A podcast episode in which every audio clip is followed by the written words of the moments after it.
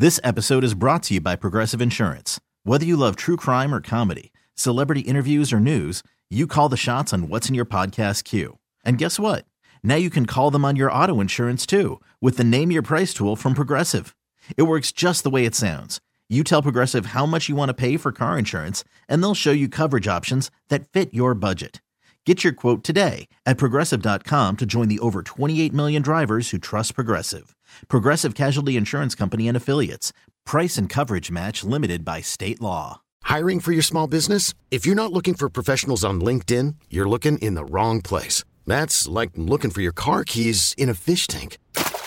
LinkedIn helps you hire professionals you can't find anywhere else, even those who aren't actively searching for a new job but might be open to the perfect role. In a given month, over 70% of LinkedIn users don't even visit other leading job sites. So start looking in the right place. With LinkedIn, you can hire professionals like a professional. Post your free job on linkedin.com slash recommend today.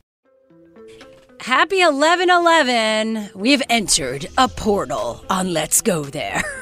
Is that really what you? That just came to your mind immediately, huh? Yeah, just an energy portal of love and intention and manifestation. Just whatever you want to make happen, put it out there. Yeah, I, figure it I out. saw you two, um, Sharjah who is still here. Um, Yes. no, I, I didn't. That didn't sound exciting. that did not. I saw exciting. I saw you both on the Insta story at LGT Oh, show. oh, you were lurking. having a a, a, a very hippy dippy woo saw moment of all feel good stuff, and I was like, oh no, I gotta come back and break this Exactly. Yeah, bring the negativity. This will not thrive, not on my watch. We had a great day yesterday. We missed you though. Glad you're back. Thanks, guys. I had a couple of doctor things to get in order. Um, I cleaned my place, spick and span. Beautiful. Can I say that word, or is that a slur? Spick- I, I think Don't that's. say it. I no, don't I don't. I don't think that. I, It's we not- can, now you got me you wanting to just do ne- my research. Well, that's what I said. You just never know. You know, a lot of things are popping up. Um, but really, I was cleaning up because you know my mom is coming in uh, next week. I think it is, or the week after. it's the week after. Yeah, she's coming in for the holidays. And we finally planned what she's do what and this is the first time, y'all, she's been in LA since I've lived here. And it's been six years. Wow. That's What- well, what's on, on the agenda? Okay, so Monday we're going to dinner.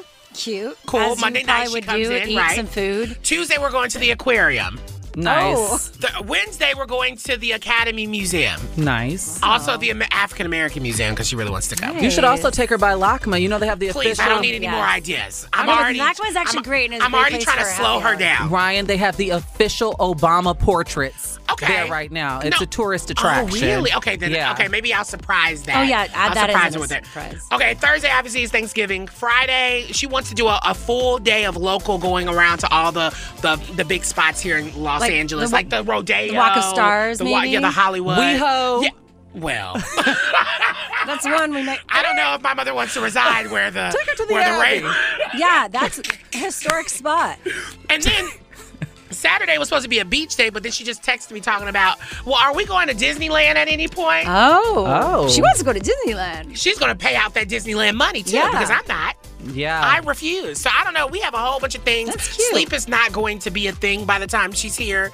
Um, but it's also her fault that she hasn't came in, until now. Now she wants to pack everything in. yeah. You're know? gonna be busy. I know. And then come back to work after a great vacation with mom. Oh God. Make happy memories. Oh God. Please, everyone, send good vibes. Send good vibes. Oh, now you want good vibes. I, well, I do. I know. I, I need. I need good vibes for this situation. Oh, situation. by the way, I did Now look, you want the woo, Can woo, I woo. say exactly? I did look up spick and span, and it is a product. Oh, okay. but I'm saying, what are the origins? Yeah, that's what I'm saying. Because Of the fir- the first word We'll find out. Okay. sounds a little slurry. It Well, does. I didn't uh, think about that coming till you said it. Lots coming up. Matthew McConaughey is speaking out about the vaccine mandates for kids because he said some things and he was called out, and then he's now clarifying them. Anyway, that's in the T report in a moment. Plus, uh, why you might get anxiety at the same time every single day, which this is something that comes up for me and a few people For I me know in as this well. Are you kidding me? Everyone in this room, Yeah. I think we all experience it in But like at the different same time Yes. every day. Yes. For uh, me, it's in the evening. Mine's in the uh, morning. Mine's in the morning. Oh no, my mornings are smooth, easy peasy. It's evenings for Interesting. So we're gonna find out why why that is. That is at 3:35 p.m. Pacific, 6:35 p.m. Eastern. Right now, let's get into some what's trending this hour. Today is the first Veterans Day since the Trump administration's ban on transgender service members was lifted. Four days after taking office, of course, President Biden signed an executive order repealing the ban, allowing LGBTQ Americans to fully participate in military service. They said, yeah, in a statement today, America's strength is found in its diversity. America is stronger at home Is and it? around the world when it is inclusive.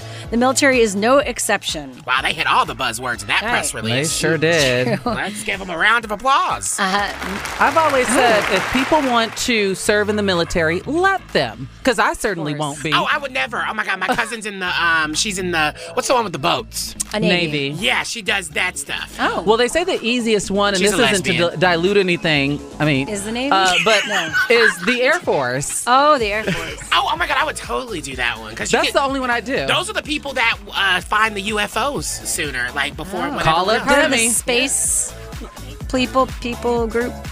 Not space warp or time warp or warp Space squad. something. Shara, what are you talking about? You know No, the warp, you- the, yeah. you know, the warp squad.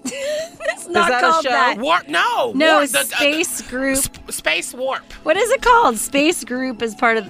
Space force. It's so easy. Why didn't we even remember it? Lord have mercy on this show, Okay. this Good Thursday. Finally, uh, another round of applause here for uh, Keisha Thorpe, who just got the $1 million Global Teacher Prize. Woo! The Maryland high school teacher was given the award for her work mentoring and making college education accessible for students who are first generation Americans, immigrants, or refugees. So early yes, Queen to her. Yeah, I love that someone named Keisha got this. Okay. She deserves.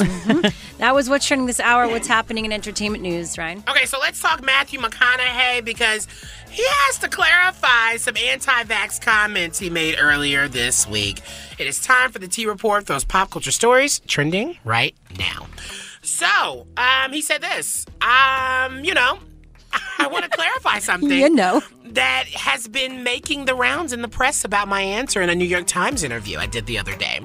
Uh, he said, when asked my opinion on the subject of children and vaccination mandates, uh, I couldn't mandate it for kids just yet. What was not clear is that I was referring specifically to the 5 to 11 year old mandate. He said, What is not true and insinuated with the clickbait headline since is that I am against vaccinating kids at all. This is false. In fact, our eldest 13 year old son, Levi, is fully vaccinated for COVID 19. Okay. Good to know. Yeah, thanks for clarifying. Honestly, you got to. When you say You things do. and things kind of get mixed up in the headlines, because that's what it's going to do, of course, you got to clarify some things. And you I'm can't glad just he, sit on that. I'm glad he came out and, and said this because literally, you all, when Shira broke this news, uh, I think that was Monday. I was very nervous that you know his statements were going to be weaponized, and they still might be. They- you know, yeah. Yeah. Uh, on that app that Demi Lovato just joined uh, that we talked about yesterday. Yep. Should I talk about our vibrator? Oh, no. Oh my God, why do y'all keep skipping over that? That's probably a better story than Gaia. Yes, it most definitely is a better story than Gaia. Anyway, Maybe later in the T report, later in the show. Uh-uh. no, don't, Uh, Shar don't, won't don't be subject talking- me to that. Yeah, I just mm-mm. wanted to bring it up. Okay. Um, but yeah, seriously, Matthew McConaughey, thank you so much for doing that because you were this close to Nope. getting off of the list of white men that I actually kind of like. Yeah. But Ooh, Ryan- his audiobook was good. I was just It's not remembering it that in my much. head. It's not that many. It's more on the white women list Yeah. than the white men list. But Ryan, you don't like men shorter than you. he's shorter than me. Is he? Uh, no, I think he's, I'm pretty sure he's tall, but No, how tall is Matthew McConaughey? I mean, no, priorities. He's six feet. Oh, Boom. Oh, okay. Delicious. I don't know why he My just. type of man. He looks. Oh, okay. He That's a man shorter to than me. Okay, anyway, that's your T report. We got more coming up next hour. Shar's going to be taking over for the T report in her hour, and uh, we got more show coming up, right? yeah, we are breaking down some of the top news stories today as the Kyle Rittenhouse trial is coming to an end. Where will it land and why the judge is coming under scrutiny? That's next. Let's go there with Shira and Ryan, Channel Q. Now, Judge Bruce Schroeder is currently overseeing the Kyle Rittenhouse trial and is the longest serving active judge in Wisconsin's trial courts. He actually surprised many people when he ripped into Assistant District Attorney Thomas Binger for his line of questioning as the Rittenhouse testified. Here's a little mashup of all those moments from the recount. That's basic law. It's been basic law in this country for 40 years, 50 years.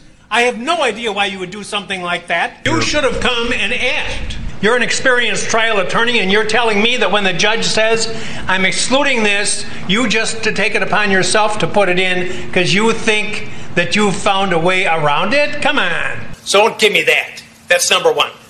This- For me, not for you. You say that, that you were acting in faith, good faith. I don't believe that, okay? I don't know what you're up to. Yeah, that's absolutely untrue. and is- there's, no, no, no. Well, you get the point. Uh, Kim Bellware joins us right now, national reporter at the Washington Post. Thanks for being here. Thanks for having me.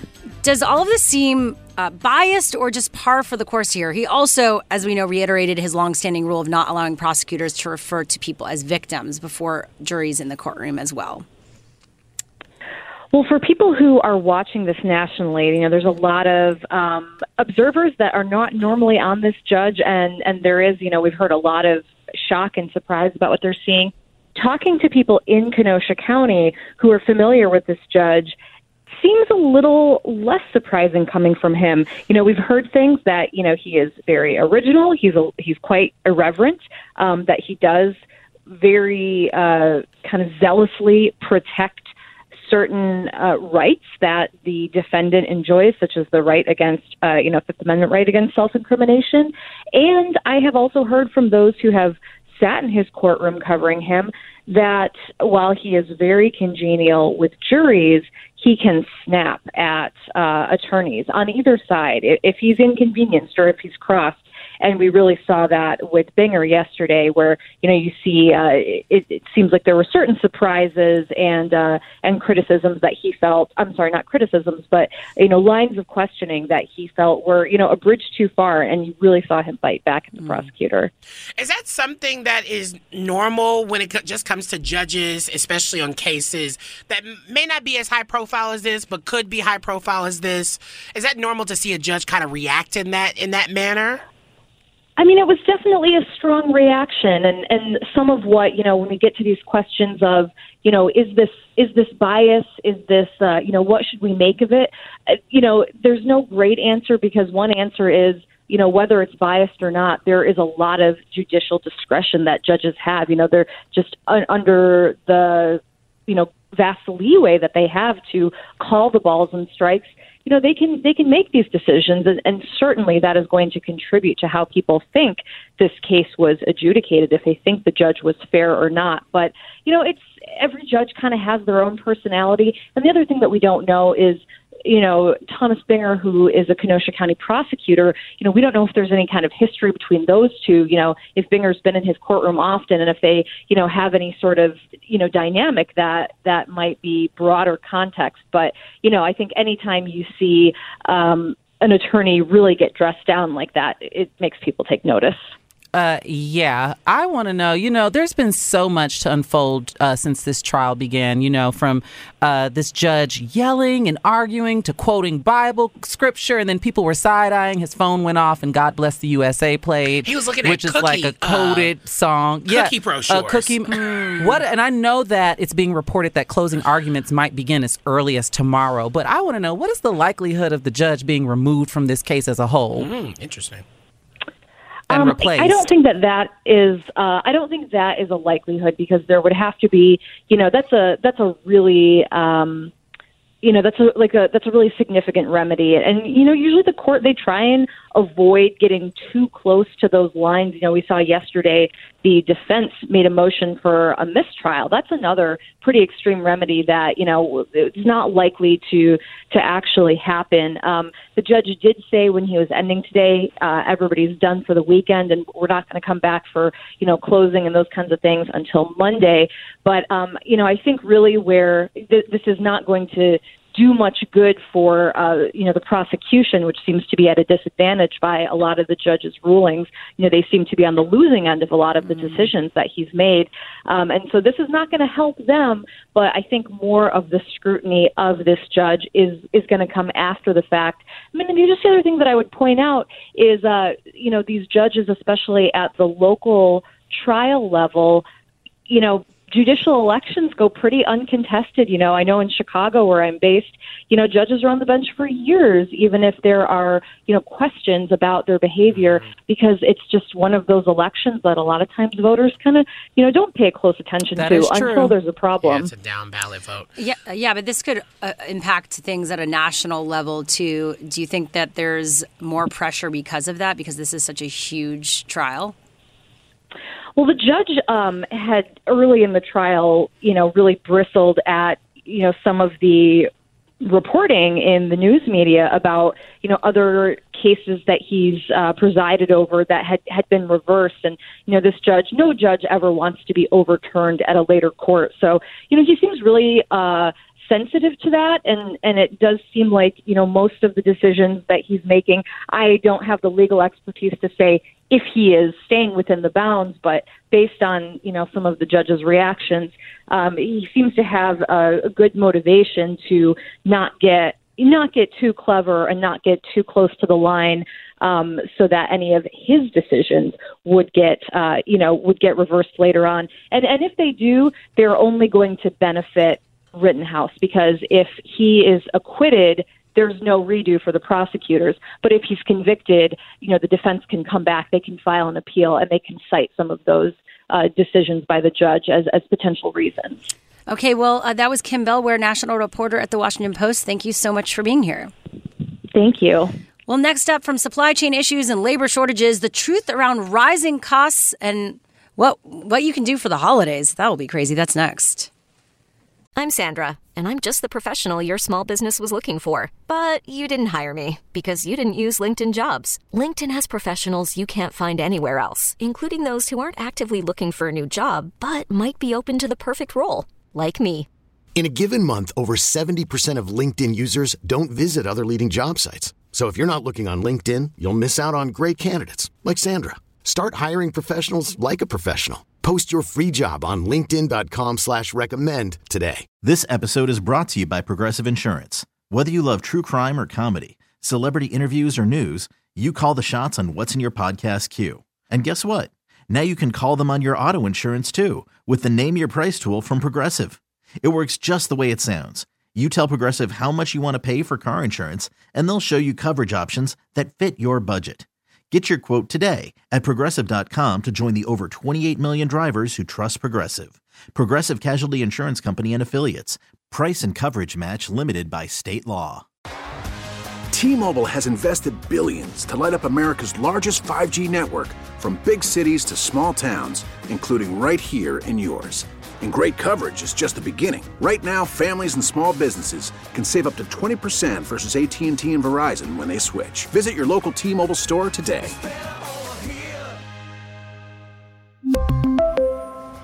Plan savings with three lines of T Mobile Essentials versus comparable available plans. Plan features and taxes and fees may vary. Let's go there with Shira and Ryan, Channel Q. Okay, things are getting more expensive, everyone. Are you ready? No, I didn't To think so. get more expensive? Hell no. I feel like I went to um I went to Target yesterday and I just bought like a couple candles. Oh. I bought a couple snacks and it was like I don't know, it was like I feel like a thousand dollars. For for me, I've noticed that like, and I've I've told Ryan this like weeks ago. Like the first few times I started going out like post lockdown, Mm-hmm. like this year, like a vodka soda's like they're like that'll be seventeen thirty. It's ridiculous. It's, a meal. And I'm like, It is a meal. What? It's expensive at this And point. we don't even have to talk about gas prices in Southern Yeah. California. My goodness. five dollars a pop. I My got a salad, and like I noticed that they're not filling the bowl as much. But the price is the same. or yeah, more. or more. Like, what is going on? Richard Fowler is back with us, Fox News contributor and economics expert. Thanks for being here again. Hello, hello, hello. How are you both? How are you? And uh, We're and- all. and, It's uh, Shar, it's Ryan, Shar, and me. Ryan, Shira, and everybody Yes. listening. We met are one you? time, Richard, two years ago in West Hollywood. I was with Ryan. He knows. Okay. I remember. Oh, all I right. remember. all right. I don't You were at the bar face. of the nice restaurant. See, you know I wasn't gonna tell his business. Listen, I wasn't you gonna see, tell you see his what they're doing, business. Channel Q. They're putting my business out there. They're putting my business out there, Channel Q. Don't let them do it. I wasn't gonna, I Okay. wasn't gonna say it, friend. So, getting things back on track. Yeah. The American Farm Bureau is saying food prices are higher than they've been in 20 years. This is crazy, especially with the holidays coming up. you're in this space. Like, have you seen anything like this? What's going on?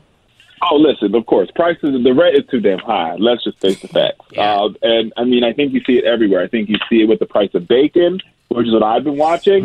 You see it with the price of milk. You see it with the price of, uh, of automobiles, batteries, groceries. And, and and I think before we get into what it is, I think it's important to remember why we're here. So there's been a lot of blaming and shaming and finger pointing going on. But let me just remind everybody that we just got through a global pandemic. Uh, and during that global pandemic, what happened was in parts of Asia and, and where we get a lot of our the, the goods and services that we that we we appreciate, those factories shut down for one or two months. And when those factories shut down, what also happened at the same time is that Americans and Europeans were locked in our homes, so we weren't going to malls, baseball games, movie theaters, things that we weren't spending money out until we started to spend money on the internet. Amazon, Amazon, Amazon Prime for those some of those folks that know who I'm talking to.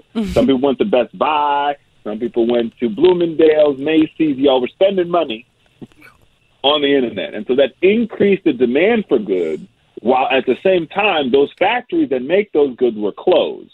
So when those factories reopened, guess what happened? They had orders that they already had from the past two months and new orders from Americans buying more and more goods and services. This has resulted in a backup at all of the major ports throughout the United States, including the port of LA and the port of Long Beach. This backup is the reason why we have such a high call, why we see such high prices all across the board. Okay, so then that puts us in a position where, you know, the Biden administration just had a, a, a I feel like would be considered a big win for this administration. Mm-hmm. Well, there it seems like okay, you take five steps and you get knocked back three more and this is where we're at currently. So how are are they working on this? Do we see them, you know, recognizing the situation because this is going just to remind the American people that the Biden administration has yet another obstacle to face. Yep. Look, I'll be honest with everybody listening. At the beginning of this crisis, when we started to see prices go up around April and May, the Biden administration was very quiet. They weren't very active. They didn't seem very responsive to the American people, which is the sort of angst you feel as to why, like, where is our leaders? Why aren't they paying any attention? Right? So that was happening on one side. And then as these prices continued to tick up, just a couple weeks ago, what the Biden administration announced is that now all of the major ports in this country, including the port of Long Beach and LA, are now operating 24 hours a day. That's one step to slowly getting more supply out there to deal with the increase in demand. The other problem that we have, right, this is what happens during a global pandemic where the whole, where the light switch for the entire global economy gets shut off, is we have a shortage of truck drivers, right? Because there's a lot of folks not driving trucks. The industries has lost many workers. There is issues with their wages.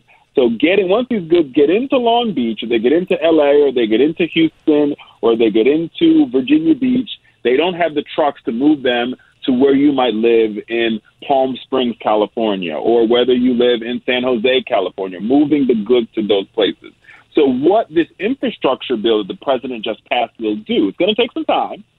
It will get more people in trucking. It'll also improve many of our ports. Some of our ports that haven't been updated in three, four, five decades. So we have 2021 goods coming in on 1984. Just think about that for a second. Wow. Right? And so this is all impacting the price that you're seeing at the pump, the price you're Yeah. seeing at the grocery store, the price you're seeing at the internet. It's going to take some time for these prices to go down.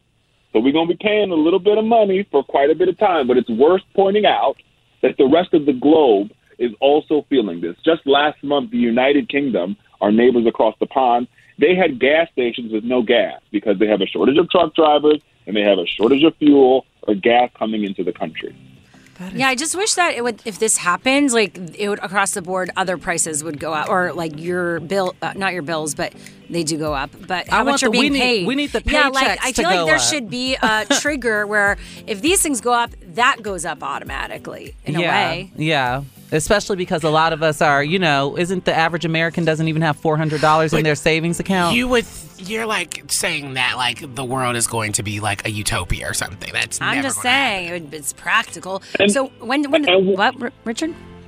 And what I would say to you, Cher, is what mm-hmm. the White House is saying to the American people. Now, I will acknowledge they're not doing the best job of it, and they should be louder and talking to more folks. They should come visit you guys on, you know, what's happening with Sharon Ryan. They should come talk to y'all and talk to your audience. But what they're That's what the they what they are saying is when we with when they when they come when the Congress passed Build Back Better, some of the prices that we are seeing increasing will go down. Pri- primary among them is the cost of childcare. There's far too many families out here who are spending 20 or 30 or 40 percent of their income on daycare.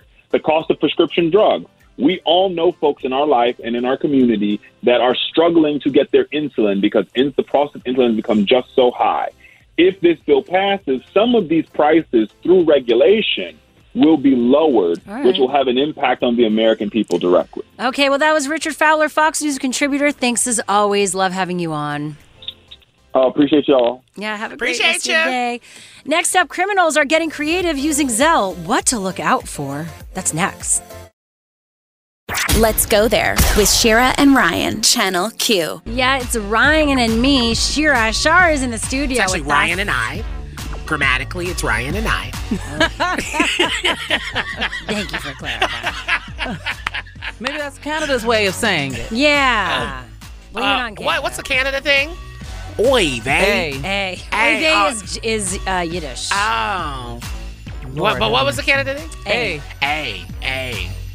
okay, Shar. Well, you found the story. Yes, and I found it very, very interesting. Everybody, stay on high alert. What? You know, we've seen scams before when it comes to money programs and transfers. We've seen scams scams pop up with PayPal. We've seen Mm-hmm. scams pop up with Cash App. And now, one of the most secure ones, Zelle, is possibly under fire. Now, um, Which is all through your bank, too, which is it's even worse. All through your bank. So I was doing some reading around and I came across three examples. So please be mindful this holiday season. So this one woman of Illinois, her name is Demi Woods, she lost out on $3,500 after getting a call from who she thought was her bank. She said it was really, really weird. They they had her name, her birth date, and her account number. How old is she? It does not See, I feel like that also is that is a huge part in because if she's elderly, it's like that. Is, elderly folks Mm-hmm. Well, no, are her- how often to get more. Her name is. Demi Woods. I don't think she's elderly. She's gonna get old one no, day. yeah. Yeah, but her name isn't Shirley Woods. It's, but Demi Woods could still be an old person's name. Well, they they called and she's even said that Bank of America showed up on the caller ID and they had her name, her Oh, birth date, and her account number. Now, um, the scammer told her that there were thousands of dollars in so-called fraudulent withdrawals from her Zelle, and so they said they she she goes on to say they even said over the phone, whatever code you get, we're not going to ask you for it, so don't tell us the code, right? So what she ended up doing, they had her Zelle herself the money. And the craziest, well, the scariest thing about uh-huh. this is she said when she did, there was like a glitch in the app that took her to some bank she'd never heard of, and she was just out of thirty five hundred dollars. Oh. Uh, well, Second child, to- my bank account would have declined immediately if she, they tried I to take out. They would have said insufficient funds. Yeah, right? Yeah. the FBI warns that criminals are using this trick to create a false sense of security. Now, the second one I have been victim of, but I've never clicked on the link. I've gotten random text messages Yeah. Oh like, God, God, text wanna- messages are bad. Do you want to know? We know someone who actually has clicked a link before. really? Yeah, we Not on do. text. Um, they've clicked a link, uh, but it was a Facebook link, and their whole company's Facebook? whole company's Facebook went into straight up porn. That happened to me. they were like, and they hit me up. They're like, "We'll make you five thousand a week on your Okay. Facebook." You- I'm like, Look, really? low-key- okay, let me get through these because you kind of deserved that.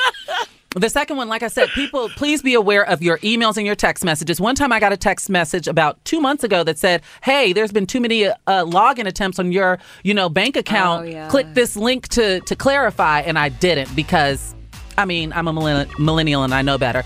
And the third tip to prevent hacked withdrawals is to have a strong, unique banking password and use Well, two-factor. you au- know, like everybody knows Everybody that. knows those things. But I think the most alarming one for me is the first example of this girl who zelled this money to herself and it was like a scam. Like, what type of software did she have on her phone? Well, why would she ever sell money to herself when the money's Yeah, already there? that's weird. That was she was just dumb. So you know, this so is the honestly, thing. when you're just dumb, things happen. Yeah, so don't click anything that you get texted or even an email. If something com- comes up, log into your account to see and Or call, physically go to the bank. Yeah, or call directly. Like go to the the number you have on your card, or you know what I mean. I should And call mention I should mention that the person Ryan told her that if she zelled the money to herself, it would uh, cancel the alleged fraudulent transactions. So, So that's she- why she did That's it. That It doesn't still even make sounds sense. dumb. Yeah, well, They had her name. I, I'm giving her the benefit of the doubt. The caller ID had her banking info. What's her name? Demi Woods. Demi Woods. They had she needs to change her name. They had her name, her birth date, and her account number.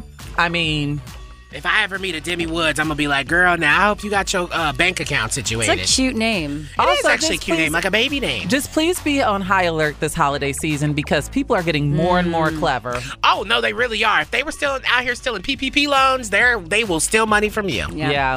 Okay, well, next up, Oklahoma is coming after non binary birth certificates. More details on that and more next on What's Trending This Hour. Let's go there with Shira and Ryan, Channel Q. Welcome back to the show and more music coming up right here on Channel Q. Also coming up, another actor shares a recent home robbery attempt. Really scary. That's in the T report in a moment. Yo, the block is hot. Yeah. Plus, why your anxiety happens at the same time every day. What to do about that in 30 minutes. Before we get into some what's trending this hour, we want to let you in on an upcoming show happening right here in California. Randy Rainbow is a three time Emmy nominated American comedian, producer, actor, singer, writer. I mean, uh, basically, he does a lot. and he's known for his popular YouTube series, The Randy Rainbow Show. He has a show that's sold out Saturday, November 13th. Sunday, November 14th was added by demand. We are giving away a pair of tickets to the first caller today in the 5 p.m. hour, 5 p.m. Pacific, 8 p.m. Eastern hour. All you have to do is call 833-77 call Q. That's 833-772-2557. We hope to hear from you. We're excited. May the what's the odds be in your favor? Ever. Ever. Eva. Okay. There you go. First, uh, let's get into some what's trending this hour right now. The governor of Oklahoma has ordered the state to stop issuing birth certificates with a non binary gender marker just weeks after he said that he found out that the state recognized non binary people. A senior state official resigned as well. Last month, Governor Kevin Stitt. Uh, Stitt found out that the Oklahoma State Department of Health issued a birth certificate with a non binary gender marker to Kit Lorelied, a non binary person born in Oklahoma who is now living in Oregon. And of course, now he's freaking out. I mean, none of this surprises me. You know, I, I attended undergrad in Oklahoma, and Oklahoma's very Bible belt, belt, very extreme to the right, red. And, you know, Stitt has quite the rap sheet. So this does not uh, surprise me. I was there when Governor Mary Fallin Mm. was in place, and she didn't greet President Obama when he landed in Oklahoma, Yikes. which is customary. You know, you're the governor, and she did not. She totally disrespected Obama. That's something I remember from undergrad. Ugh. All right. Well, another concert goer died Wednesday night after she was injured during a crowd surge last week at Travis Scott's sold out Astroworld Music Festival in Houston.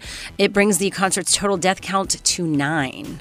This is terrible. This story just keeps getting worse and worse and worse. And I've seen that Live Nation, Astroworld, and Travis Scott have like 40 something, a culmination of about 40 something lawsuits uh, stacked up against them. That's so, yeah, wild. this is getting wild. Uh, Bharti Shahani uh, is 22, was a student at Texas A&M University and had attended the concert with her cousin and her younger sister.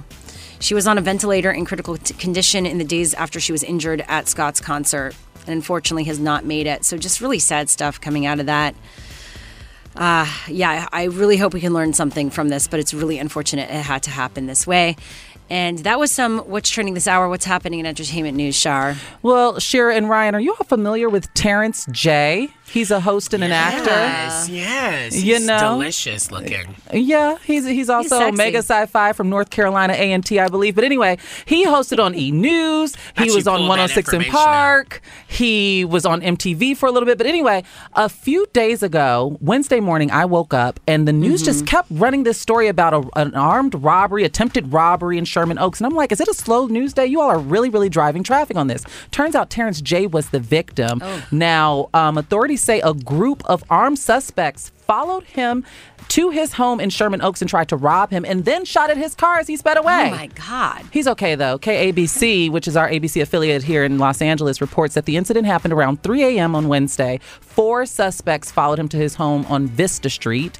There, he was confronted with the robbery attempt, and like I said, one suspect had a gun. He managed to flee in his car, but was chased by the would-be robbers. One opened fire on Moorpark Street and Sepulveda Boulevard. No one was injured, thankfully, but he managed to flag down a California Highway Patrol officer to report the incident. Now, if you all have not been paying attention, there has been an uptick in celebrities and notables being robbed. I mean, it was just like a week or so ago that Dorit Kemsley of The Real Housewives of Beverly Hills had a, an in home invasion when her kids were there. It's just been, the block is really, really hot in LA, and I feel like it, this is a direct symptom of as we emerge out of the pandemic, Yeah. people are flaunting wealth. We just did a segment earlier with Richard Fowler from Fox News about the inflation on everything, and you know, People are desperate. people are desperate. Desperate times doing- comes for come for desperate measures. yeah, right? and I'm I'm just glad that both Dorit and Terrence J are okay, but it's it's really you know keep a watchful eye and stop flaunting your stuff. And I'm not saying Terrence was flaunting anything,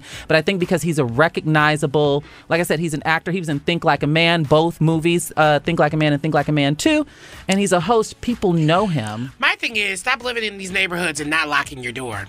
Because that's probably a lot No, of the time. I- it they could followed be. him No, home. fall, but you're But at 3 mean, a.m. but You're getting followed home at 3 a.m. You just never know. And this That's is Sherman crazy. Oaks. This isn't, you know. But that don't mean it. People in Sherman Oaks, clearly you you can get, you know, you can get. I mean, it could happen in- anywhere. Yeah. But sh- I mean, Dorit was in Encino. He's in Sherman Oaks. a These are of thought to be. yeah. These are thought to be quote unquote safe neighborhoods. So it's not like he put I himself in a dangerous, you know, position. Mm-hmm. But I certainly would move as well or get better security because there's tons of celebrities that live in Sherman Oaks. That'd be One of my friends was traumatizing. I don't there. think if that ever happened, I'd be able to stay in that same place. Oh no, No, not at all. no, no, no, no. Okay, well, thank you, Shar, for that. Uh, but coming up, we have one of the lawyers who helped win marriage equality joining us to talk about why we shouldn't take it for granted and why the GOP can take it away. That's next. After the end of a good fight, you deserve an ice cold reward. Modelo is the mark of a fighter. You've earned this rich golden lager with a crisp, refreshing taste. Because you know the bigger the fight, the better the reward. You put in the hours, the energy, the tough labor. You are a fighter, and Modelo is your reward. Modelo, the mark of a fighter. Drink responsibly. Beer imported by Crown Port Chicago, Illinois. Audacy is giving you a chance to win a trip to London to see Taylor Swift at the Eras Tour. It's Tay in the UK. Hey, it's Taylor. Just download the free Audacy app, log in and listen to a participating station for a minimum of 60 minutes to get your daily entry. And you could win a chance to fly off to London with three friends and see Taylor. I can't wait to see you at the Eras Tour in London. For more, go to audacy.com slash Taylor. Tay in the UK. on the Audacy app. Thanks to Republic Records. This is a national contest. Let's go there with Shira and Ryan, Channel Q. Our next guest in 2016 published an op ed saying Trump and LGBTQ rights, your worst nightmare is unlikely to come true. Uh, and now he has an article on Salon.com that says, I was one of the lawyers who helped win marriage equality. And yes, the GOP can take it away. Right now, yeah, joining us on Let's Go There is Dan Canon, a civil rights lawyer, educator, and writer. Thanks for joining us. Hi, folks. How are you? Um, we are, you know, great, but obviously a headline like yours is very concerning. And, you know, thank you for the work that you've done over the years. I mean, you are an icon and has you've created history for, you know, the world in this community. But why is this that this is still something that is uh, so fragile? Yeah, well, I mean, I think that, you know, um, if you look at what's happening with reproductive rights right now, um, you can sort of see the roadmap. I mean, you can kind of kind of peer into the future of what's likely to happen on a lot of different fronts, and it's something that that I didn't see coming in 2016. You know, uh, lawyers, civil rights lawyers like me have been sounding the alarm on the, the federal judiciary for a long time since the George W. Bush era, right? You know, we know that federal judges, generally speaking, are terrible, and uh, you know, uh, the courts have been packed with these folks that are making awful decisions on, uh, particularly in the areas of civil rights and criminal justice and everything else. Um, but you know, we thought at the time, I thought at the time, you know, that, that Trump was elected, that it was unlikely that the judiciary would get so bad that they would just let red state legislatures sort of run wild and do whatever they wanted to do. At that time, you know, we were still litigating cases like the Kim Davis case, um, which you know, if you, if, I'm sure your listeners will remember, is the clerk in Kentucky that refused to issue marriage licenses. Well, you know, at that time in 2015, 2016, right after Obergefell, right after the marriage equality case uh, opinion by the Supreme Court, you know, federal judges in the lower courts were like, no, we can't, we can't let individual county clerks decide what the law is and you know we have to do something about this and we have to stand in the way of you know um, uh, individual clerks and red state, red state legislatures and you know other folks that would just uh, just as soon walk all over LGBTQ rights and all all kinds of other rights. And so they were actively working to stop, you know, these terrible bills like you've got in Texas, SB 8, um, and you know Kim Davis and and all kinds of other terrible things that uh, that the GOP was trying to do at that time. Uh, well, you know, fast forward five years, and and the judiciary is packed with even worse judges um, that really just don't care about anything, you know, yeah. for a lack of a better way of saying it. Um, so, you know, it, it, you run into a situation where uh, Texas has been trying for you know years and years to implement the worst of the worst abortion bills, and they finally you know, implement SB 8, which is uh, allows private citizens to become bounty hunters for anybody that's seeking an abortion, and bans abortion after six weeks. And you know, the courts have been shooting those down for years, and and finally, there's enough you know these Trump judges in place to say, ah, let's just let this one go into effect and see what happens. Well, there's no reason to think that that that can't happen with marriage or a whole host of other civil right. rights. You know, and and if that and if that happens, it becomes precisely the scenario that we were, you know, sort of scaring the courts with with Kim Davis. It's like, well, you know, you have what if what happens if a governor of a state right. says, listen, right. we're just not going to recognize marriage equality anymore. It can happen, um, and I'm and I'm yeah. so and I'm so so glad that you brought up reproductive rights because I feel like I'm always yelling at the top of my lungs about how like interlocking systems of oppression are inextricably linked. Like you can't think you're safe. Like you know, Shira, we've talked about this. I've talked to certain people like, well, if your man is homophobic, he most likely is misogynistic as well. Like it's Mm-hmm. all linked. Yeah. Um, but for the sake of the conversation, you know, all of this stuff, all of these conversations can seem so dismal. What can be done to ensure that uh, that uh, these rights for same-sex unions and, um, and marriage equality aren't rolled back? Like, what can we do? Is there anything we can do? Like, what can be done? Well, this is where I wish I had a great answer for you. I, I, I don't. I mean, I think the best I can tell you from my sphere of existence is that, you know, we can't rely on the courts to do it. Like we know that for sure, you know, and um, I, and I think that's where lawyers get stuck, uh, and people that have sort of existed in in you know in in civil rights movements, you know, since the 1960s, have sort of had this mentality of, all right, well, the courts will will stop the worst things from happening. Well, we're not there anymore. We're not in that historical moment anymore, you know, um, and it's important that we recognize that. I think that's the first step towards uh, doing it. But I mean, you know, it's got it. it top down solutions are just not going to work anymore, and, and we've got to start working on ground up, you know, bottom up solutions. And, and and figuring out what we're going to do to organize and make things better. Uh, the courts are not going to fix it. Definitely. That was civil rights lawyer, educator, and writer Dan Canon. Thank you so much for the work that you're doing and for educating all of us. Lots of work to do still. Appreciate it. Thanks for having me. Now, coming up, why your anxiety might happen at the same time every day and what to do to change that up. That's next. Let's go there with Shira and Ryan, Channel Q. Do you ever notice that you're anxious at the same time every day? Well, what's that all about? Yeah, I notice, and I also now that I think about this question more, I also get anxious on Fridays. Mm, oh, interesting. Yeah. I'm the opposite. So in, I want to know what's the story behind it, and we do have someone to ask uh, all of our, you know, ad- advice around. Dr. Suraji Wagage is a clinical psychologist and the co-founder and director of the Center for Cognitive Behavioral Therapy and Mindfulness. Thanks for joining us. Hi, thank you so much for having me. Well, let's get right into it. What does our anxiety say, depending on what time of day it is or when in the week, say about us? Honestly, we're all creatures of conditioning, and we can get conditioned into almost anything. And anxiety at a certain time each day or same day each week is no exception to that. Um, that usually happens because our brains are constantly making connections between things that then become patterns. So, for example, say you always eat a bar of candy when you watch a movie. Pretty soon you're going to be craving chocolate anytime someone puts a movie on. And it's the same thing with anxiety. So it's possible that maybe something anxiety provoking happened or happens at that time of day and now you get anxious at that time. And especially if it was something like a trauma, then any cues that we associate with that, like the time, the weather, can trigger that anxiety. Um, it can also actually happen that we start to get anxious when we're less busy or before or after work. So that kind of explains the Friday effect. Um, that seems kind of counterintuitive, but it's almost like we don't have time to worry when our days are really packed. And then once our time starts to be unstructured, that's when we start to get the anxiety. Yeah. Um, drag me. so that's really interesting, right? Because I think, you know, obviously this conversation is about it, it's happening and reoccurring at the same time every single day. But what if it just kind of happens randomly? Like you're just never expecting it and it just kind of, you know, it's like a wave of anxiety hits you. What do you do then?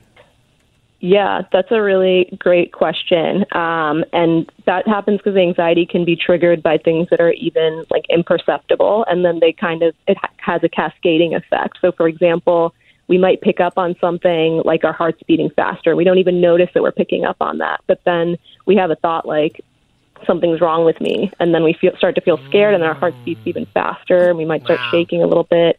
So our thoughts get even more intense. So that initial trigger there was something we didn't even notice, something really Uh-huh. minor. But then the anxiety can kind of spiral from there. Can- yeah. Um, and They then can it amplify carried- it. Yeah, you know what? I said this to Ryan actually last week. Like, I felt anxiety was coming up and how quickly I started a story about where it was coming from. And I'm trying to get back to, I mean, my therapist said this to like just connect with the feeling instead of getting in my Mhm. brain about it because you could spiral out from there sometimes instead of like feeling it. And it- Oftentimes. and yeah, and, and then it becomes a bit more temporary. Exactly. Yeah. So it's kind of about observing that emotion, standing outside of it, looking at it from a bit of a distance rather than being inside of it, right? And that alone usually starts to lessen the anxiety. So we're thinking about kind of making space for it rather than trying to push it away, trying to get rid of it, trying to struggle against it. Yes. Feel your feels. And speaking of therapists, I have definitely been working with mine on a lot of different like self-soothing techniques. That's something that's really, really big for me right now instead of being so codependent on others. Do you have any tips on how we can control um, our feelings of anxiousness? Because like mine always come at night. I was talking to my co-hosts in here. Some are morning, some are afternoon. For me, it's night and on Fridays. But you just kind of you tapped into some stuff. So how can I cope? So I think starting by noticing the patterns, what's going on with the patterns is really important. Like what time of day it usually comes on, how high you would rate that anxiety, um, what kinds of thoughts and physical sensations you noticed when that anxiety was there, um, what you were doing, what you wanted to do, and then anything that might be relevant to the context, like did you have a bad night of sleep the night before? Did Mm. you have a stressful day? Did you drink coffee? Yeah. So kind Oh. of like understanding where it's coming from, and then um, of course mindfulness. I know we we uh, mindfulness is a really big topic right now, but just building up that muscle of observing the emotion um, and noticing exactly what's going on when it's there. But that's the thing. When you're in the midst of like an anxiety, uh, for lack of a better word, poop show, um, that all those tips are easier said than done. So it's like, how do you kind of like get into it? Because I, I mean, for me personally, if I'm like having like an anxiety moment, I I have all the resources where my therapist has taught me these tips and things and soothing mechanisms to do. Well, that's the hurdle. But yeah, it's like how can Yeah. you, you know, get yourself, you know, how can you actually do it? Because I think a lot of times if you're you're not thinking that way, you're not even remembering the tools half the times when mm. you're in the midst of the storm. Yeah, that's definitely true. And that's part of why starting to practice it when we're not anxious is so important. So even just something like when you're just sitting calmly, no anxiety, thinking, like, what am I thinking right now? And recognizing your thoughts as thoughts rather than as facts can start to get us into the habit of standing outside of our experience and looking at our experience versus being inside of it. Because you're right. It's absolutely the most difficult when anxiety is really high, right? So if that's the only time we try to practice some of this, then it's going to be really hard to to get to in that moment. So the more we kind of build that muscle, the more it's accessible in that moment to be able to say like, "Oh, my heart's beating faster right now." Yes. I- oh, I'm noticing that I'm thinking, "Oh, I'm I'm going to have a horrible day tomorrow because I can't sleep." Right. So we're noticing that mm. as as a thought rather than being inside of that thought, if that makes sense. I love that you have that to offer. I also have been doing this thing uh, for this is for Ryan, who just kind of asked the question. Like you point out five things that you notice in the room. That Yeah, it gets you of out it. of- it's a shift, That's actually yeah. one of the. That's actually one of the tools that I was. You, taught. it snaps you out of it. Like this is a yellow Yeah. microphone. This is a, and you're. It, I You've know it's changed helped your me. focus. and breath work. Yep. I've All been right. working. I've been working. Look at this. Look at this. We're all in therapy. All right, that was Dr. Suraji Wa- Wagage. Wagage, sorry, clinical psychologist and the co-founder and director of the Center for Cognitive Behavioral Therapy and Mindfulness. Love what you're doing, by the way, and you can actually make an appointment to get help there on their site. Go check it out. Thank you so much. Thank you so much. Well, next up, the high of becoming TikTok famous is killing millennials and Gen Zs. We'll talk more about that next. Let's go there with Shira and Ryan, Channel Q. Now, the New York Post posted an article called "The Hive Becoming TikTok Famous is Killing Millennials and Gen Zers," and so this a lot is of them are dying. Yeah, Not this- even gonna lie to you. It is it is wild because one, the stunts that people do to get views could cost them their lives. I mean, people are getting hurt, whether it's the milk crate challenge or even people just creating their own things, right, just to get attention. Yeah, I uh, wish I could remember the TikToker's name, but there was a black guy who's like 19 who incited a police chase in his car, and I'm like, Oh, was that a recent story? yeah, I just saw and he was that. arrested. And I'm like, how tone deaf can you, as a black American, why would you incite a police chase? Are you all Saying that that he can do whatever he thirsty? wants. This 12 year old was initially left brain dead from the TikTok blackout challenge, which dares people to choke themselves until they pass out. this Oh my reminds me of the Tide Pod situation Yeah. where people were eating on the Tide Pods, you know, drinking bleach. I feel like no matter what and no matter who, what generation is present, there's always going to be this moment of people doing stupid stuff from licking toilet seats to just doing the I mean- grossest asinine things. But wouldn't Yeah. you argue that even with like we're all millennials in here, Mhm. there Yeah. was a chase I feel like to um garner fame. I feel like it's a bit more amplified now because we didn't have TikTok, we didn't have Instagram video. Well, you know we had? and and, now Yeah. being an influencer is very lucrative. When we first got on these things, Totally. Instagram like I mean it's not Instagram. Influencers were still kind of f- f- you know I don't know, feeling there it was out. a mode for YouTube that changed everything. Well, no, even before that, it was Jackass. Oh. And um, what's it called? Pranked. Punk. Punked. The Yeah, only punked. difference- pranked something like that with Ashton Kutcher. I mean, so MTV, I feel really popularized it, and then that But like, Jackass affected- inspired a lot of these talent on YouTube. Jackass affected one specific demographic. This new TikTok talk thing is affecting everyone. Come on, Tic Tac. Uh, no, here's the thing. I I think it's it is really interesting to think about that and how yes, uh, if you are a millennial, you got to experience the the moment before techn- uh, technology kind of surged in Yeah. ways and social media came into play. But I, I do think there was always those moments from the the cinnamon challenge. Yes. Um, you know the the the ice bucket ALS challenge. ice bucket All of challenge, these things yeah. were always there. Um, Well, especially when webcams and cameras became a huge thing. Would you say that they're more dangerous now? No, they have most Well, you're- definitely yeah, increased, you're but leveling they always up. were but they've kind always. crazy. Your point is that they we've Yeah, always they- had crazy yeah, I- stuff. but yeah. I think when it with that comes, it's only going to get more intense, more intense because the stakes Yep. are higher. Exactly. You want to do something new, no one has done before. People get so bored does that about it. I mean, people were sniffing uh, cinnamon like it was coke. Yeah, and I'm reading ab- about right now about an 18 year old named uh, Timothy Isaiah Hall, who is was known for 273,000 followers. His name was at Timbo the Redneck, and he died on July 31st while attempting Not a two days after my birthday. while attempting a fishtailing stunt to impress his online audience. And what happened was he wasn't buckled up. So he was thrown from the vehicle. And then the, the vehicle, the 4,000 pound plus pickup named Big Booty Judy, that's what he named it. That's what he named it. It toppled on top of him, crushing his internal But organs. my thing is, we have He- to Really, That's how he died. when you, we're hearing all these conversations that Republicans love to throw in, and where they're talking either about how you know Now, being cool. in it? Well, here's no, I'm Let's because, throw the Republicans No, in here. I'm about to connect Okay, I it. If I can it. finish my thought. Uh-huh. Um, I think what's interesting is we always hear Republicans when they're talking about things on the internet. They're saying we're protecting our kids. We're protecting our Mhm. kids, and it's always when it comes to sexuality. It's always when it comes to everything else, Yep. but things that are actually killing Yep. our kids. Oh yeah, Yeah. like guns. I, I think where's that. mm, exactly. So when I'm thinking of Yep. where are they now, this is the one time I want them to actually Well- perk up and say something when it's not connected to to uh, Facebook. They're, they're too Yeah. busy. and, and they're- having those They're too busy denying January 6th and stripping trans people So of our yeah, rights. That's how they're in Exactly. it because they're not on the end of the It's it's like when it's political, when it's about them, Yeah. right? But if it's it's like they're uh, at arm's length from all this. The stuff. last time Republicans were upset at TikTok was when uh, the TikTok kids duped the Trump rally in Oklahoma Yes, and got all the tickets. yes. Mm-hmm. uh, priorities. But this is terrible. I wonder where where we, we'll hit like the bubble with this. Like when is the what do you all think will be like the breaking point? I hope nothing tragic. It will I have to really- I be. well, you know, here's tra- the thing. Well, I feel think like tragic things have happened. It Well, never changed anything. the the True. breaking point I feel, and we have to wrap on YouTube, was when Logan Paul went to the suicide forest. I feel like that was like, okay, this is going oh, too far, like to show something really outside the box, right? For so like, so you think it's going to have to take something tragic or that outrageous Yeah. for TikTok But that's to the thing. Even that wasn't outrageous. But the And thing when is, you this is look becoming at it- so common that it doesn't But didn't feel he show a body? outrageous. I don't follow he Logan did, Paul, he did. He did show a body. Exactly. But my thing is, even now, which is why I always talk about when I think about cancel culture, how it doesn't really ever actually exist. That stuff doesn't even phase people at this point. Yeah, We we're getting and- more and fa- desensitized.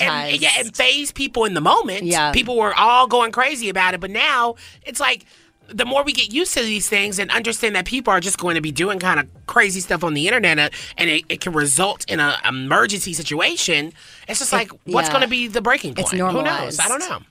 Well, Well- according to this New York Post article, there's been an, an alarming increase in deaths by suicide, too, raked, raked up amongst 20 somethings, Wow. despite millions of followers and lucra- lucrative digital quote unquote clout.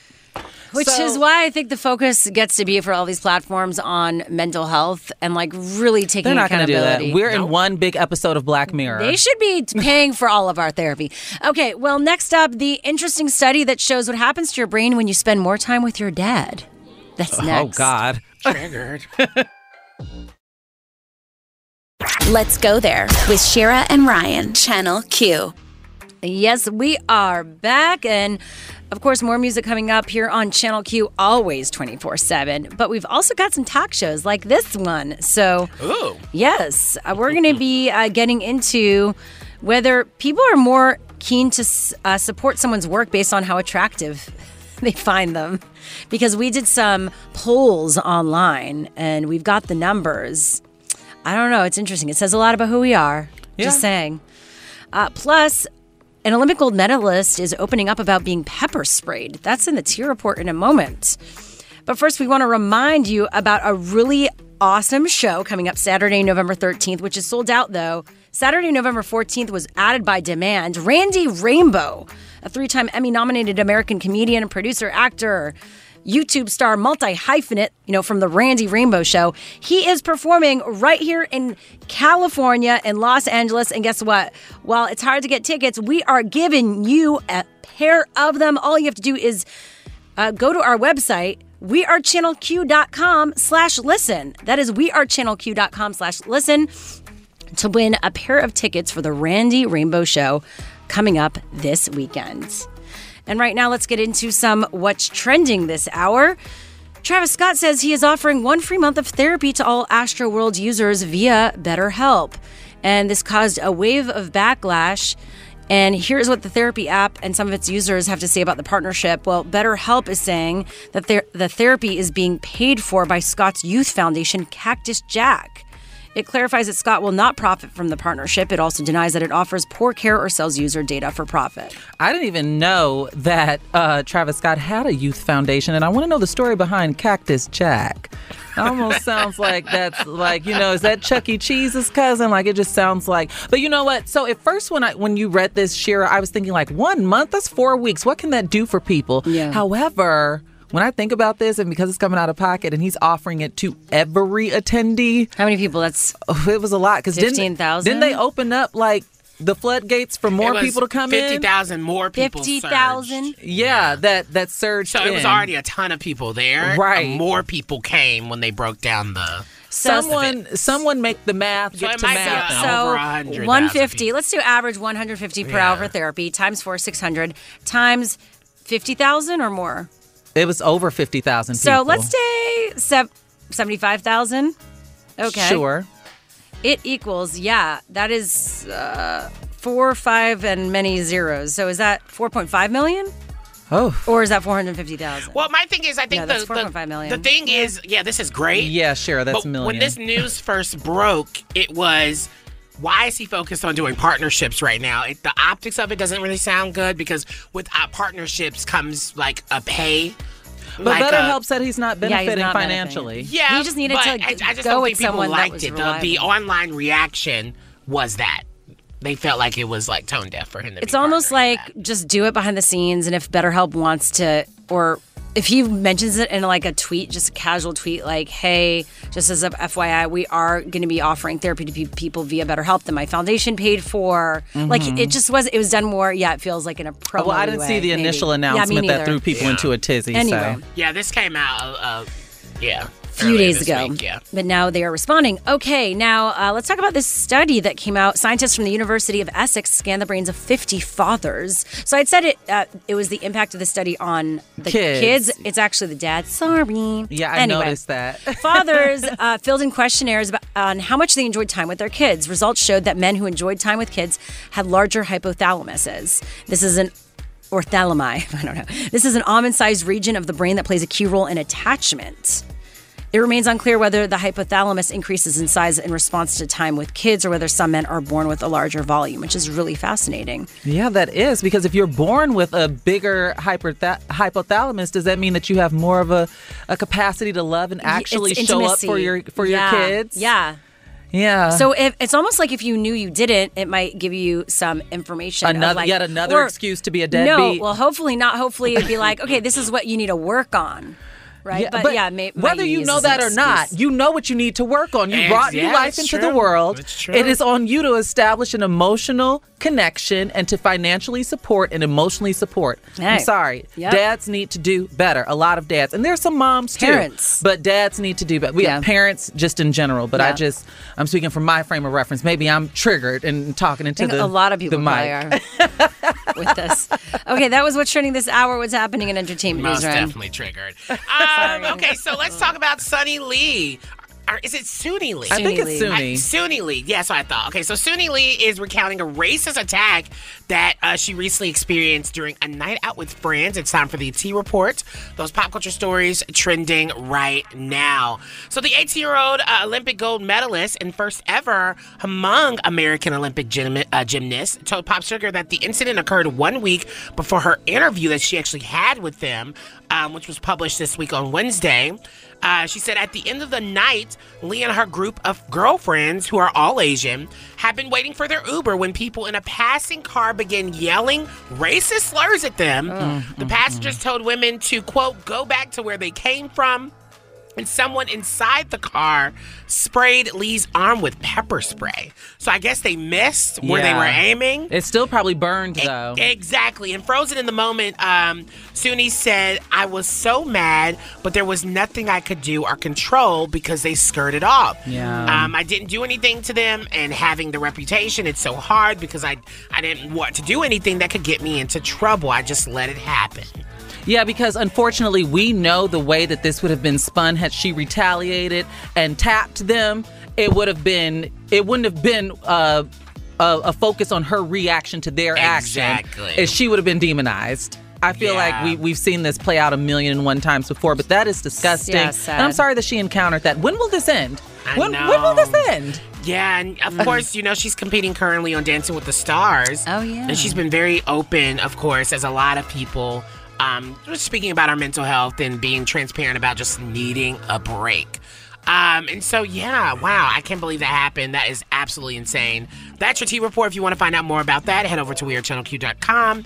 And, uh, of course, keep us followed on social media at LGT show. Okay, well, next up, how to use crystals on 1111. That's today to manifest your dreams. Oh, I need to listen in on this. Yeah, we got an astrologer joining us, so get ready to get your astrology read next. Let's go there with Shira and Ryan, Channel Q. Of course, it's 11 11, you know, lucky numbers, lucky day. Supposedly, this is a great day to set intentions, manifest one of the last moments of the year. Although I do feel like you have every moment to ask You for what you want. You really, do. let's not limit ourselves. Uh, but we want to get into what the day means. Like, why 11 11? When did it become a special day, or what the numbers became Mhm. special? Nina Kahn is back with us, a writer and astrologer, author of Astrology for Life, Joy of Hex, and Wander the Stars. Welcome back to the show. Hi, everybody. Happy 11 11. Yes, happy 11 11. So tell us why this is a lucky day. Well, a lot of people, and I'm curious about your relationships to the number 1111. Like, do you make a wish if you catch it on the clock or I like do. take it as a lucky sign? I actually, that is the one I thing do I do it. do because when I'm like looking, I'm like, oh, if I catch it, I need to not make a wish, but like I don't know, put something in the atmosphere. I was, I was about to say, if I catch it, I typically send up like a, a quick prayer of gratitude. Mm, I love that. I think it reminds me to be present. I don't think I've ever asked for anything at eleven eleven. Well, I think you know, it's- Love that. There's nothing wrong with asking. that. There's nothing. I, I'm no, just closed saying- mouth don't get fed. I'm just saying, I don't think I've ever sent up a request at eleven eleven. I've always just, it's been gratitude. Mm-hmm. And gratitude is a very important part, I think, Yeah. of setting intentions as well. Uh-huh. So, yeah, it's just really interesting that people seem to think of 11 as this lucky or special number. And what's cool is that that's totally reflected in the numerology of the number 11 as well. So, in numerology, 11 is a really special number because it's considered one of the master numbers, which are really powerful. And the themes it's associated with are really spiritual in nature. So, it's related to spiritual awakenings, spiritual growth, enlightenment, and kind of just overall feeling connected or more plugged in to the sort of universal energy that's around us. Yeah. So, on the 11th day of the 11th month of the year, which is today, we collectively experience a kind of double dose of this lucky and magical energy. And if we want to tap into it, we can use it as an excuse to get a little more spiritual or use it to manifest things we want. Okay, so is this like a day um, today where you should like what charge your crystals in the sky? This is Or whatever it totally a day for charging your crystals in the sky. And if you want to do something special, I recommend doing anything that nourishes your spirit and makes you feel connected. So maybe that means, yeah, gathering up all your crystals and getting together with your witchy friends to do a big manifestation ritual in the moonlight or whatever. But it could also just be like doing a guided meditation at home or mm-hmm. saying a prayer or making a nice big gratitude list to really reflect on the abundance in your life and invite more of that energy into it. Whatever feels right to you, this energy is really about being spiritually connected and making time in your busy life to sort of carve out that energy for yourself. Yeah, what's so strange about today, like I feel great today, but it literally a year ago today was like the beginning. Mm. Well, not the beginning, but I feel like my mental health took a nosedive a year ago today. Like I specifically remember 11 11 last year. And so I wonder what that meant for me. But nevertheless, I'm someone who I have intention candles and the and my sage and my Palo Santo and my crystals, but I never really too much know what to do. I do charge them under the moon or whatever. Is will there be anything special in the stars going on tonight? Or did that happen last night? Like what what is there anything I can look forward to as the sun sets? Yes, actually, today is really special. It's cool because 1111 isn't exactly an astrological concept, but it seems like there are often aligned things happening in the stars. So today, the moon formed an alignment with planet Jupiter, and Jupiter is the planet of good luck and abundance and spiritual growth. So, very 11 themes. And this conjunction took place in the sign of Aquarius, which happens to be the 11th sign of the zodiac, Wow. which feels like a lot of synchronicity, of course. So I think it's a great, it's a really special day to just embrace that. And, you know, like you said, a year ago, this began, this sort of started a difficult journey for you. It's a good day to reflect on all of the growth that's taken place in the past year Hmm. and really align yourself with, you know, what are the what are the energies that I feel connected with around me that are supporting me or that help me feel more aligned and help me feel more grateful. I think it's a really great time for that. Yeah. Now, when you're looking at astrology, should you look at astrology as it like being your your your your handbook of life? Like it tells you every it tells you what it tells you, and you need to take that for word for word, or is it up to Oh, kind of no. interpretation? Like, what does that really look like when it comes to astrology? I think astrology is totally a tool. So it's like like anything else, it's a little mirror that we can look at and use it to reflect on what's happening in our own lives. So I don't believe the planets actually cause things to happen. I think it brings influences just like a lot of other things do. And it's just an interesting way to look at it and reflect on, okay, so what's happening in my life and how does that align with these planetary energies and zodiac sign energies that are taking place at the same time? And then kind of noting correlations. That's how the study of astrology came to be was just looking at the correlations between what was happening in people's lives and in current mm. events and what was happening with the planet. Wow. You know, this All isn't right. my first aha I've gotten on today's show because literally when I was driving into work today, I was like, I feel unreasonably good. Like I even tweeted and I said, there's no word to describe how good I feel today, which is in total juxtaposition to a year ago today. Take notice. So I'm, I'm sitting up here, I'm thinking I'm going to be journaling tonight and Yes. stuff. Mhm. Well, you know, um, I'm going to be doing a little event, and if anyone wants to go, meditation and sound healing, go the, to the link in my bi- uh, in my bio at Shira Lazar. Come on. 7 p.m. Pacific, 10 p.m. Eastern. Nina, I'll send it to you too if you're free on Zoom. Please send it. What a special night for something like that. Yeah, Peace Inside Live is hosting it. There you go, little plug.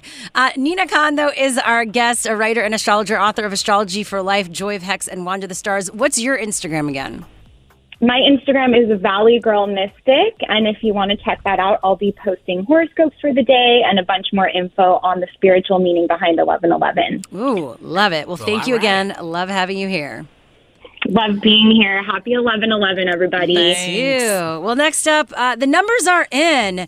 Do folks support others based on how attractive they are? We get into it next. Let's go there with Shira and Ryan, Channel Q. Back and before we get into the numbers around our poll, we asked you: Are you more keen to support someone's work based on how attractive you find them? Stick around for the answer in a moment. First, I want to remind you about a big show this weekend that's sold out. But guess what? You can get tickets courtesy of Channel Q. Randy Rainbow is in LA in town performing. He's a three time Emmy nominated comedian, producer, actor, YouTube star from The Randy Rainbow Show. And he's going to be performing November 13th, this Saturday and Sunday. You can get a pair of tickets from Channel Q. All you have to do is go to wearechannelq.com slash listen. We are Wearechannelq.com slash listen to win your pair of tickets to Randy Rainbow right now. Okay, let's get into this question of the day because where did this even come from? Ryan, I feel like you, you I heard Yes, I, Ryan please- really please- brought it on. Please give us the backstory to your tweet because you sent this out as a tweet. Yeah. And what inspired it? Um, well, no, I think there's something interesting um, that I feel like has been coming up in what I've been witnessing in just around me or either online in other just groups of friends and things like that where we actually had a conversation Sh- Shar and I had a conversation about this on a on a sense of like kind of uh, specifically when it comes to queer and trans spaces of like how much your attractiveness plays into people wanting to hang out with each other more people being you know maybe attracted to them and you know they give more attention to that person because they are attracted to Mhm. them right and i think we find that in a lot of like spaces regardless but specifically really in like queer spaces since that's where i exist in a lot of those spaces um, but i decided today nothing even really like triggered it. I was just thinking about it on my drive here, just being like, huh, I wonder what if people are more keen to support someone's work based off of their attractiveness to them, mm-hmm. right? And I think a lot of times it's true. You have to be muscly, you have to be um I mean, skin tone could uh, play into this. Uh, it can be how deep your voice is, it can be how you dress. All these things. If someone is willing to want to have sex with you, they are more so willing to support you. Click, double tap, share your things, and I think that is something really interesting that has always kind of been in my mind. and Uh-huh. how you see people maneuver through social media spaces or the, the world. Um, but yeah, I don't know. I thought it would be interesting for us to talk about. Well, yeah, there was actually a study, and there's I, I feel like I've heard a few studies around this, but there was a study published um, in PLOS OS one.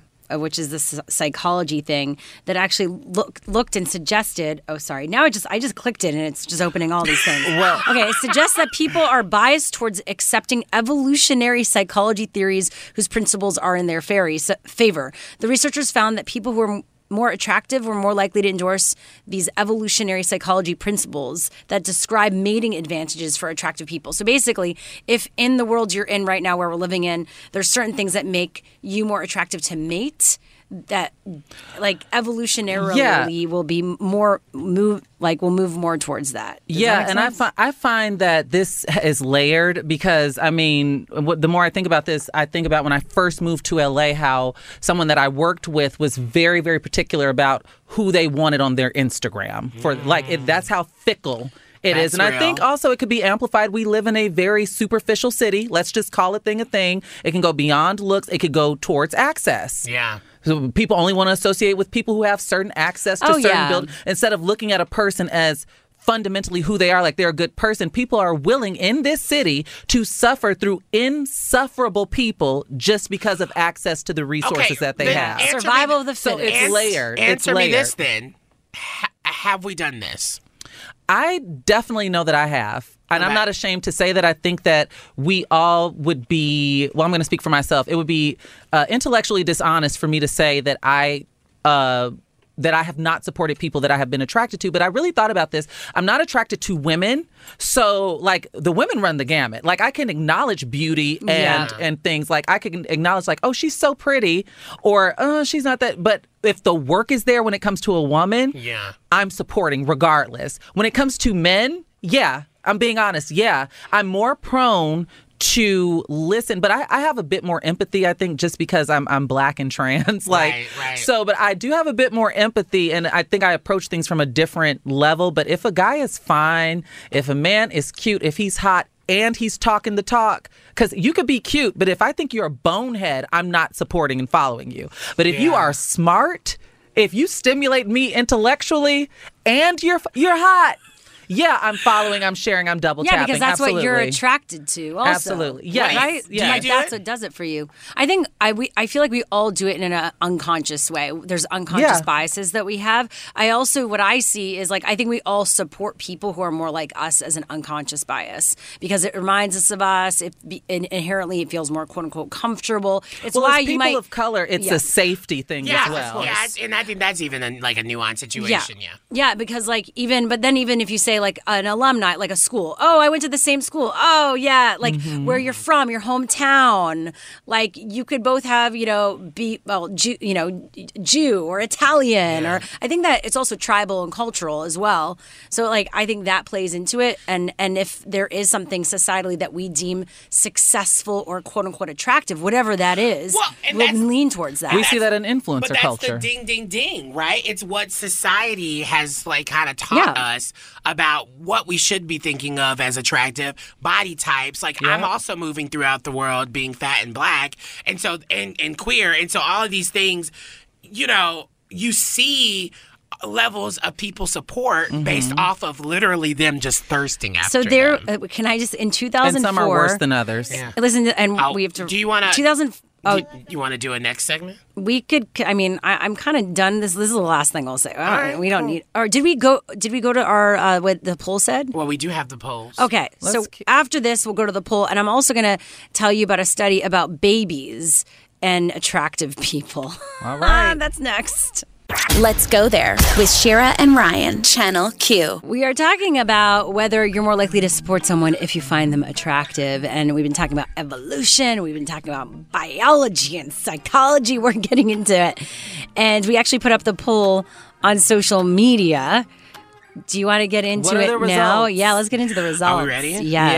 Yeah. Okay, wait a sec. I got to refresh to make sure I got the most updated results. Mm-hmm. So, um, 47.4% of people said yes. 52.6% people said no. they lying I mean, Be- here's because the we, thing. we all do it to a different degree Well, I, okay, so here's the thing. I don't. I feel like I have done it, but I don't think I've done it in the ways that I feel like I notice when it's yeah, done. it's not an intentional thing for some. For some people, it is, and I do think for if mo- for most people, it might not be intentional. You might not notice but you're if doing you, it. it- The only way that you're going to vote no on that is if you lack self awareness and you don't. True. Because we, like I said, Well, we most all people do, do. it. we literally all do it. But I also sometimes that's what I, I've been sitting here like just as you all have been like talking and I've been kind of examining it myself, being like I think because of my experience of being the person, especially in queer spaces, that and especially if you live out here in this city, Yeah. where if you're not if you don't look a certain way or if you don't act necessarily a certain way, then you won't necessarily be the first one noticed in a room. Mhm. And so for me, I think I've I've seen that happen where I've been looking at it from an outside perspective looking in. Mhm. And so for me, sometimes I, I, I do feel like I don't do it often because I'm so cognizant of it. Typically, that I people who come from it. marginalized spaces uh, have a bit more. We don't have blinders up as much, Right, exactly. Because we can't afford to. I mean, we could talk about that with race as Yeah, well, yeah. gender as well. Yeah. Like if you're coming from a, a, a lower tier on the totem pole, so to speak, even though I don't know if that's politically correct anymore. Yeah. But a lower tier on the scale, I should say. Typically, and I'm using air quotes when I say that, you come with a little. You come with a, a, a gaze and optics that are a bit different than Yeah. if you're just if you're at the Just top. existing. Yeah, you're just You got the existing there. privilege to just be like, whatever. And so that's how I see a, a, a lot of things where I'm like, I don't think I could necessarily just support someone based off of my attraction to them. Um, because for me, it's just like, well, it's not attraction. It could be someone's attractive. You're not attracted to them. well, I mean, right, right. That's true. That's true. But I think sometimes being, if they're attractive, I feel like doesn't that sometimes kind of No, because there could be uh, someone else. I mean, a woman that you find attractive. You're not going to be attracted. I was about to say there are people that are attractive, but I'm not too. attracted to Yeah. them. But I can acknowledge that, like, oh, Yeah. he cute, or oh, she ain't ugly. Yeah, she's Yeah. cute. Like, I, I'm confident enough in myself to be like to a- acknowledge good-looking people, but that doesn't mean that I'm attracted to them. I think that's what's really interesting about if you're if I'm talking about being in a I guess if we're just even wanting to go even further, all right, Mm-hmm. being in like a cis male gay air like Mm-hmm. zone in in community. That is what that's what you're. I'm not looking at other genders. But I also if you're think- existing in that one space, you're only looking at guys where you're like, okay, yeah, they're attractive. Well, no. but oftentimes that's a slippery slope where you can be if you're yeah. like you can turn that into an attraction. Like that's why I'm like sometimes I meant I don't work think that though too. Like you find people attractive at work, but you're not gonna like. Yeah. Anyway, I'd that- also venture to say that men are inherently more visual creatures than women are. And so that's I think that And the all- proof that is in the pudding. Yeah, right. I think that plays an So interesting perspective of what communities you're in. Yeah, here's an interesting study. Newborn babies prefer to look at attractive faces. this is from uh, 2004. It's a long time ago. Um, says a UK researcher suggesting that face recognition is hardwired at birth rather than learned. Uh, so they took a group of pictures. They showed it to actually adults on a scale of one to five. Then they showed it to babies that were infants, newborns, and they noticed um, if they were distracted, it, it, like which is weird because you don't actually see that. Like when you're a newborn baby, you can barely see in front of you.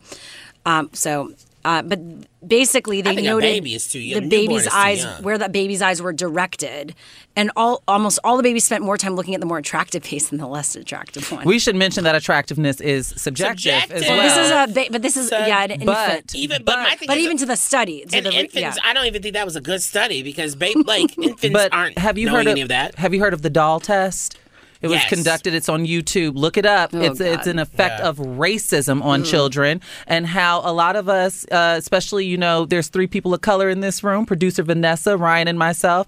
We grow up with the only reflections of ourselves within our family because the programming that we were watching you know it, it can get a little bit insidious. And so the test was they put these dolls of different races in front of these kids and even the black kids deemed the black doll ugly but it's a direct reflection of media that we're ingesting. But because black people weren't represented i should mention this study was conducted in the 1940s and they did it again in the 80s but it i mean it's it's real and it, it has a direct ref, uh, effect on communities. It's Yeah. it's deeper. That's why said, it goes to gender, it goes to like Ryan said, Yeah. sexuality Yeah. and queer spaces, and race. Like it, it's a lot that goes into this. Because even as a brown skinned woman, there's colorism that plays. I see the shorter. Well, that's what I was saying as well. Like color earlier, I said that colorism plays a huge. Uh, when I'm in like, when I'm in part into it. spaces with other black women, typically if they are light skinned with a loose curl pattern, they could be saying the same thing that I'm saying, but Yeah. they get they get the brass ring, Exactly. and I get ignored because I'm I'm supposed to suffer. I represent the you know the Viola Davis of it. But if they're lights, if they look like Paula Patton, they look like Yara Shahidi, Tracee Ellis Ross. Yeah. They're the ones that's got They the get the pass. platforms. yeah. Look at the black women that you know that, that are your peers. They all match a certain aesthetic, don't they? And I don't know, someone just Not to put you on the spot, and it but made it now, fifty come on. percent. It's fifty percent yes, fifty percent no. We're half half. Yeah. All right. All right. Well, what an interesting conversation. Let us know what you think. Uh, the poll is on Ryan's Twitter at the Slay God, but you can always slide into our DMs at LGT Show if you want us to bring up one of your thoughts on the show. Let's go there with Shira and Ryan, Channel Q. We are wrapping up our show as we always do with our Yes Queen of the Day. Yes, Queen. So in June, eight content creators were on TikTok. They participated in this online event with the Trevor Project, of course, our favorite nonprofit organization focused on suicide prevention for LGBTQ youth. And guess what? It just came out they raised $165,000. Really cool on Wow. TikTok. Yeah, they did this like bachelor style event. They had some creators, um, some in the LGBTQ space, including lesbian couple, content creators Haley and Kendra, and your favorite Ryan Perez Hilton. Yeah, you know how I feel about that one. Uh, but the live event was called the Tokelor.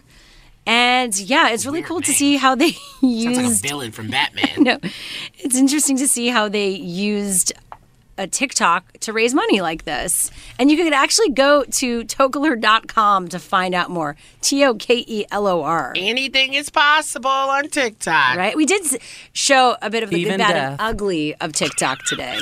well, Did you just bring up death and our happy? Yeah, I was saying it a bit differently, but yes, Sean. Uh, well, that's our Yes Queen of the Day. yes, Queen. And that also does it for our show today. Uh, thank you, Shar Jossell, again for joining us in the studio Yes, as one our co-host. Oh no, don't want you to leave. We are back tomorrow, same time, live here on Channel Q, 2 to 6 p.m. Pacific, 5 to 9 p.m. Eastern. On the show tomorrow, we're going to talk about learning how to talk to your doctor um, and the skill that might just save your life. That and more on the show. If you missed any of our shows or interviews, we post everything as a podcast. Just go to the Audacy app or where podcasts are available and search Let's Go There with Shira and Ryan. We are sending you love and light. And honey, remember to slay. Now stick around for Love Line with Dr. Chris, where he's talking about how to be an adult. Wow, we can learn a couple next. things, huh? This episode is brought to you by Progressive Insurance. Whether you love true crime or comedy, celebrity interviews or news, you call the shots on what's in your podcast queue. And guess what? Now you can call them on your auto insurance too with the Name Your Price tool from Progressive. It works just the way it sounds. You tell Progressive how much you want to pay for car insurance, and they'll show you coverage options that fit your budget. Get your quote today at progressive.com to join the over 28 million drivers who trust Progressive. Progressive Casualty Insurance Company and Affiliates. Price and coverage match limited by state law. T-Mobile has invested billions to light up America's largest 5G network from big cities to small towns, including right here in yours. And great coverage is just the beginning. Right now, families and small businesses can save up to 20% versus AT&T and Verizon when they switch. Visit your local T-Mobile store today.